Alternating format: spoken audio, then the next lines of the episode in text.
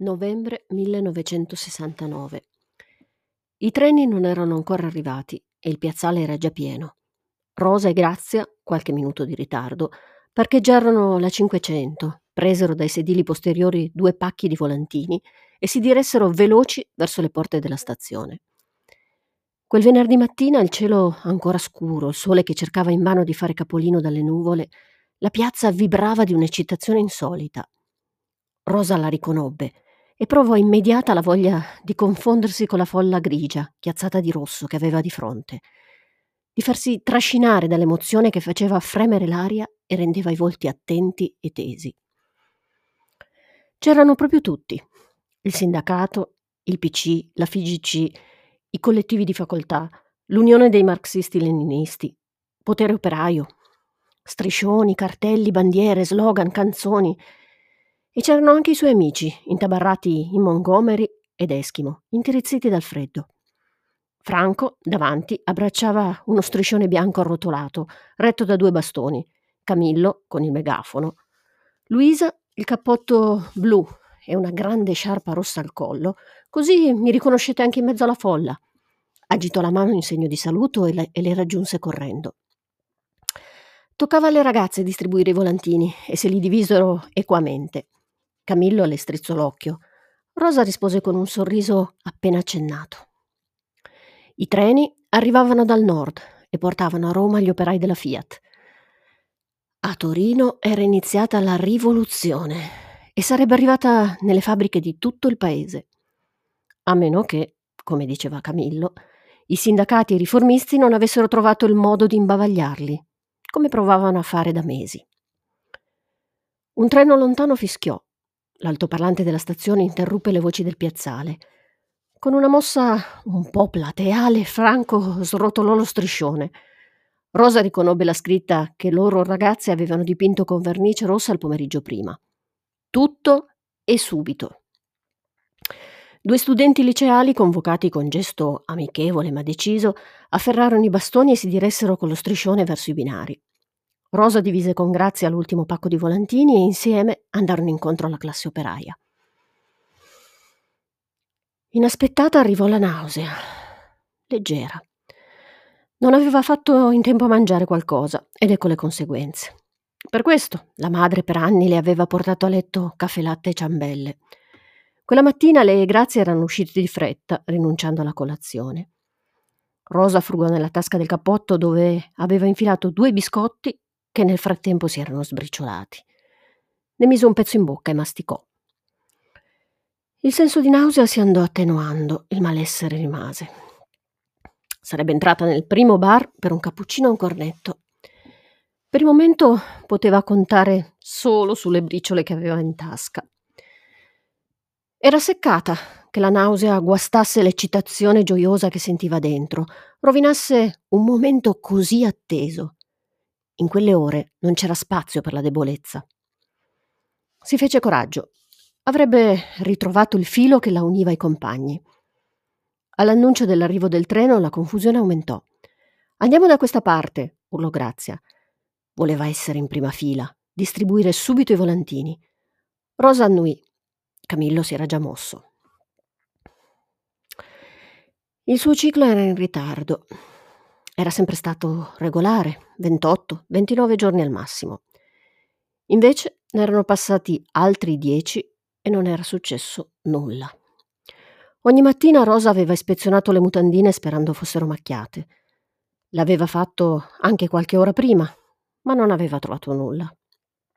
Così, proprio lei che si era fatta il punto d'onore di non farsi influenzare da quell'inconveniente tutto femminile e lo accoglieva senza dargli molta importanza. Ora era in ascolto di ogni segnale. Nei giorni precedenti le era capitato di sentire una contrazione leggera, un gonfiore della pancia, un mal di testa che poteva annunciare l'appuntamento mensile. Ci siamo, aveva pensato, ed era corsa a verificare. Nulla. Possibile, possibile che fosse successo. Non aveva ancora confessato neppure a se stessa il nome della sua paura. Eppure l'inquietudine si espandeva. Aveva provato a non pensarci. Un ritardo può capitare, a molte amiche era successo. Lo stress, il cambio di stagione. Capì in quei giorni il significato dell'espressione ondate di angoscia. L'angoscia arrivava come un'onda, travolgeva in un attimo pensieri, sentimenti, attività, paralizzava.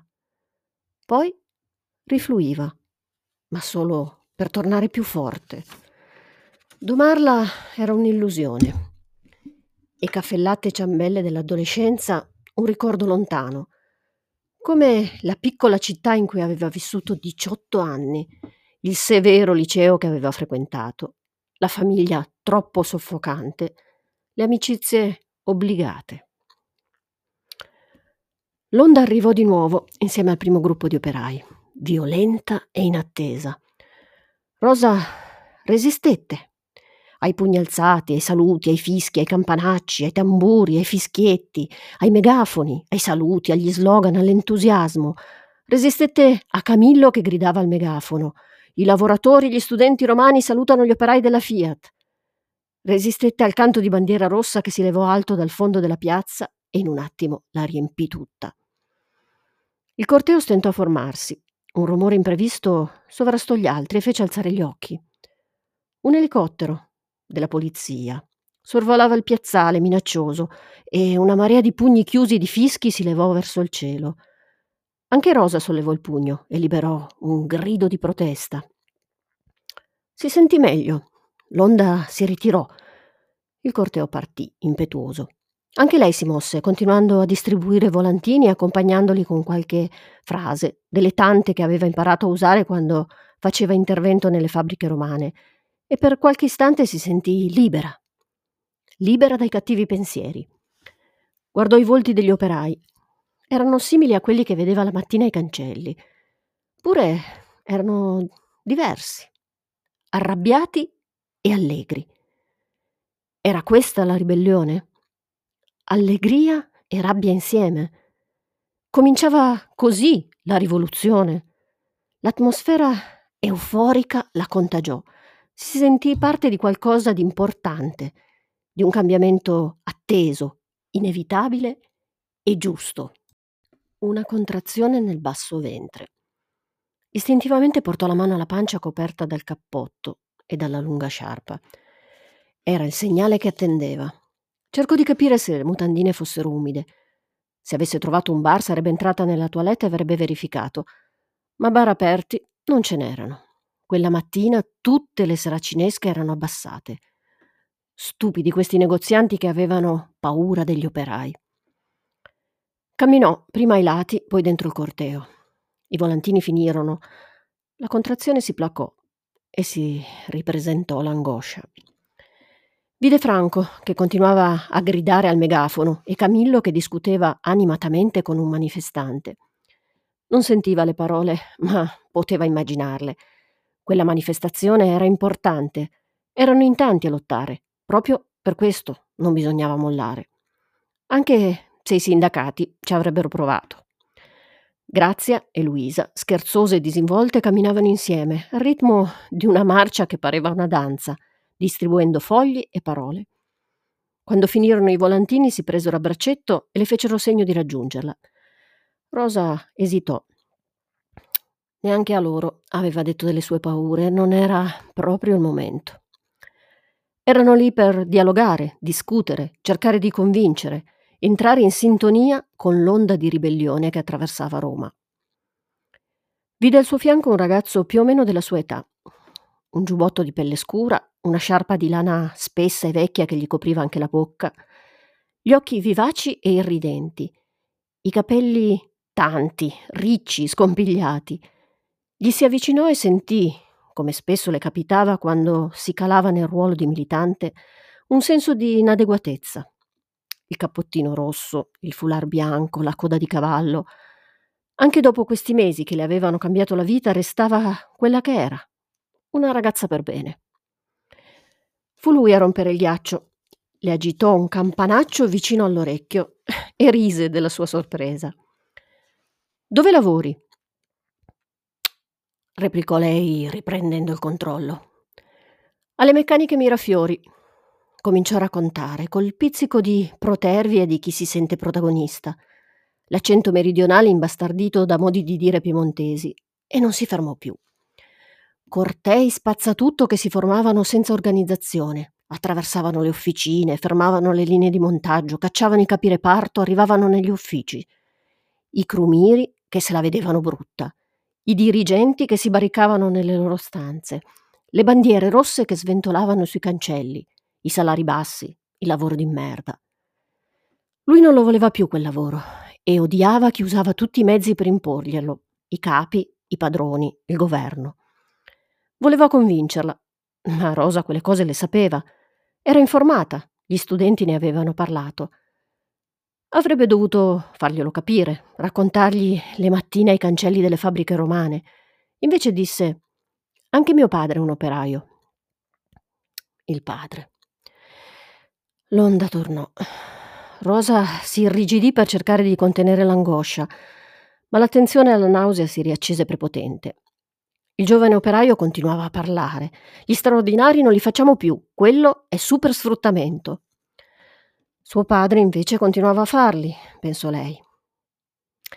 Anzi, ci contava per far quadrare i conti. Era concentrata di nuovo sul suo corpo. Il ciclo sarebbe dovuto arrivare il 18 novembre dieci giorni prima. Non aveva sbagliato, era proprio così. Poteva essersi interrotto per qualcosa che era avvenuto fra il 3 e il 5 dello stesso mese. Una bionda coi capelli lunghi che le scendevano dritti sulle spalle distribuiva l'unità che titolava A Roma i metallurgici in lotta. Lo offrì all'operaio, lui lo guardò, poi alzò gli occhi su di lei, quindi su Rosa, e disse ridendo Siete tutte belle voi ragazze a Roma? Il corteo enorme era già entrato in piazza del popolo. I capi del sindacato erano sul posto. Siamo centomila! urlò qualcuno dal palco che si ergeva solenne sotto la fontana del Pincio. Le voci si levavano alte, i campanacci non smettevano di rintoccare. La mattina era già pomeriggio, presto sarebbe diventata sera. Il sole aveva avuto la meglio sulla pioggia e l'eccitazione vibrava ancora nell'aria. Quando dalla terrazza callò uno striscione, operai e studenti uniti nella lotta, un lungo applauso inondò la piazza. I blindati della polizia si fermarono ai lati. Qualcuno li fischiò, qualcun altro voleva affrontarli. Rosa perse i compagni, li cercò nella luce del tardo pomeriggio che si era accesa di fiaccole, poi si rassegnò. Sarebbe tornata a casa a piedi, ma l'idea di rimanere con i suoi pensieri le faceva paura. Sentì la voce di Anne che la chiamava. Appuntamento con gli altri al caffè Rosati. I compagni del comitato erano tutti lì, lo striscione ancora aperto. Meno male. Franco fece l'annuncio che attendevano. Domani alle 15, nell'aula 6 di lettere per fare un bilancio della manifestazione. Annuirono. Qualcuno propose di finire la serata in pizzeria. Sarebbe venuto anche Marco, un operaio delle carrozzerie Mirafiori che aveva deciso di prolungare il suo soggiorno a Roma per partecipare alla loro riunione.